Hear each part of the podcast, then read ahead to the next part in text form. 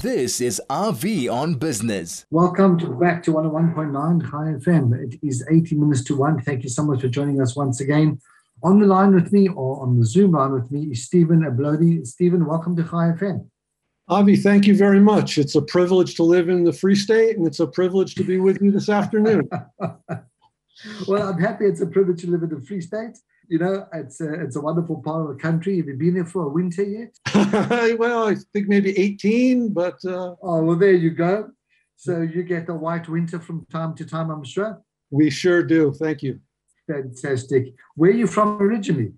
Uh, my wife and I are from Vermont in the United States. Ah, okay. We do go there for most of their summers, so we do skip most of the Free State winters, but, but we have been here plenty, yes. Oh, fantastic. Good, good. Let's get straight into it. We're talking about a about sport, and in South Africa, we know it's a sports crazy culture, and not only that, sport has been fundamental in South Africa.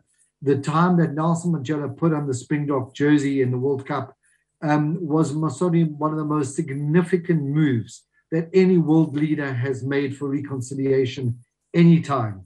Um, and it was through sport where he took the jersey that maybe symbolized separation and he put it on to show that the nation is cohesive and together. And South Africa has never looked back from that. You are introducing a new sport into, into South Africa. I've seen it around the world. And in fact, I've seen tennis courts be um, uh, being con- converted. Just the other day, I was actually walking and I commented to my wife that these courts have changed. And uh, once I did a bit of research, I realized that's what it is. Talk us through what I'm talking about and explain to our listeners why you're so excited about it. Well, I'm really glad that you started with that type of introduction with Nelson Mandela, with the importance of sports in South Africa. Yes, the country is sports crazy. Now, my wife and I, and now Drakensberg Club, we aspire to no less than to change the face of a community. And we call ourselves Global. Memel is a little town we live in. The world is global, and we're the dot. We're the people who connect and bring thoughts and attention in from the outside. And people pay attention to Memel that would have never paid attention before. And we try to help things along. And pickleball is one of the many, many initiatives that we've introduced. So talk us through what pickleball is because the truth is I didn't know until I Googled it. And the moment I saw it, I realized what it was because I've been watching it quite a lot. Okay. I don't know that you have any video for any of the people that'll be seeing this, but the background, this is the pickleball. Pickle so that's, food. So that's a it's a large air golf ball, so to speak. Yeah, in America you'd call it a wiffle ball. People mm-hmm. would, would play sports with it. The importance of the holes is that when someone smashes the ball toward your side, it's slowly slowing down. So in tennis, if someone smashes the ball past you, you basically have no chance to get to it. It just travels quickly.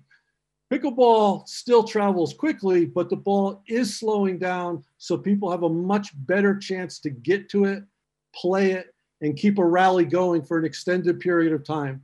Therefore, if tennis, for example, there's an average of two or three hits per point, pickleball might have 10 or 12 hits per point because it's easy to get to. And so people get a lot more exercise and they have a lot more fun. Does one need the expensive infrastructure that we would have, you know, typically with tennis? Well, most of it comes down to maintenance. And for the size of a tennis court, you can have three or four pickleball courts. So you can have more people playing. You have the same amount of maintenance over time, whether you're going to spend a few rands a year or a lot of rands a year, keeping it in perfect condition. That's up to you.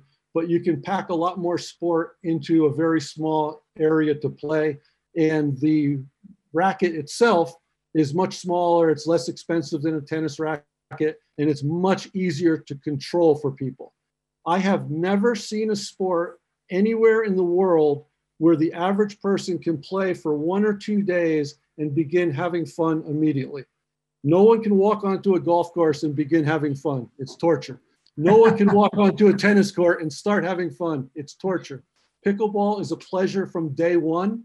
Therefore, men can play it, women can play it, youth can play it, seniors can play it. It's the fountain of youth. it keeps people in their 60s and 70s going, and uh, they can play with 20 year olds and 30 year olds, and it's a it's a joyous activity. Steven, why pickleball to uplift a community? Well, I was um, I said that it's one of many initiatives that we have been working on. I'll very briefly go through a few of the things. Um, we started by introducing sports to the girls in the primary school in Memel.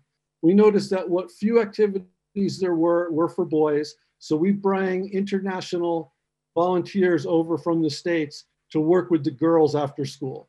And we did sports, we did dance, we did choir, we did all kinds of wonderful things with the kids. We built libraries. Each of the three primary schools in Memel and Zamani now have a library that are filled with thousands of books that have been donated from people in the States. And once again, we're just a dot. We're connecting the people who donate with the areas that need it. Other things that we've done are to create a very pleasant residential compound. It's filled with organic vegetables because not only are they great for the environment, but they're labor intensive. And South Africa has to find employment for its people. We have natural building techniques going on here. Not only are our guest houses and our homes beautiful, but they're hiring lots and lots of people who uh, work on these projects, more so than conventional building. And I was pursuing a matrix for this community that was not conventional. And I came upon the co housing community of the United States, which has taken ideas that were developed in Denmark and Scandinavia and began building residential communities in America that do not have professional oversight. They make their own decisions themselves, they make their own rules, they do their own work. And now there are about 300, 400 of these communities in America. And we have built um, the first one in South Africa, and that is what our Drakensberg Club is taking over. And people from Joburg are coming down here to follow through on our work. And pickleball fits right into that because, as I said, old people can play, young people can play, black people, white people, boys, girls, everyone can get out on the court together and the laughter rings. It's not like tennis. Tennis is way serious compared to pickleball. Pickleball people compete, they laugh, they joke. It's a joyous, joyous activity, and it fits in perfect for building a community. Uh, from what I've seen, you can either play doubles or singles, correct? True, true. And both of them have their own wonderful aspects. But we like to play doubles. It involves more people and a little bit more laughter. Um, is your court up and running now? It is. We uh, developed it in 2020 during the lockdown. We were actually in a project rebuilding an old, disused apartheid era tennis court. And we were told that we couldn't leave the compound anymore, that we had to keep people at home. And so the few people that were living here with us and working with us, we by hand, we got out some spades and we got cement and we dug out the turf and we put down steel mesh and we filled it up and we painted it and now we've got an absolutely stunning beautiful dedicated pickleball court a court that's not shared with tennis players Steven, how do people get hold of you and how people follow your progress and your work? Well, we do have a website. It is www.memel.global.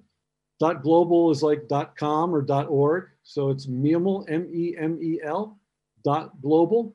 And on that website, there's a, there's a, a, a tab for getting in contact with us. And I pay personal attention to anyone who wants to write us an email and send us a message that way. So it's memel.global. M E M E L dot global.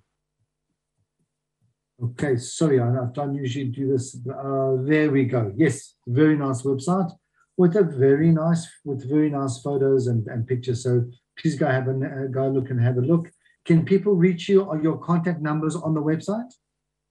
Uh, as I said, there's a there's a link for sending emails, and I see every single one of those myself. Um, that's the best way to do it, and I'm happy to give out my cell phone number to people Please who do. contact us through the email. Okay, fantastic. Great. Steven, as always, thank you. Thank you so much for coming in. I'm just quickly scrolling through your website. Beautifully done, a lot of information there. And really, from what I'm seeing, one of your functions is to really undo the deep seated damage that the evil um, regime of apartheid cast across this, this country.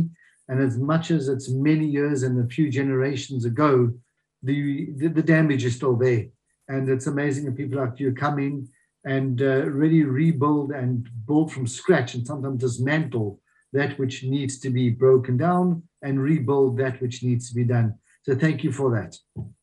I appreciate that you appreciate that, Avi. Thank you very much. Steven, thanks so much for joining us. Craig, thanks so much for the button, pushing the buttons. And thanks for listening. We'll speak to you next week.